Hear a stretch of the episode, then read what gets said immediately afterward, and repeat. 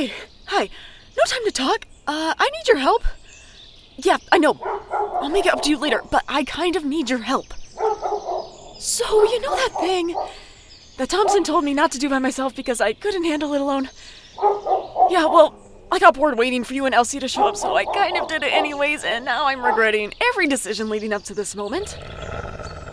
Uh oh. August? I'm gonna have to call you back later.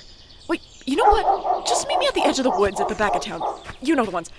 Bring something in silver or maybe a chew toy. That might be good. Okay, gotta go. You can find Two-Spaced wherever you listen to your podcasts and help Oliver Maxwell stop the end of the world.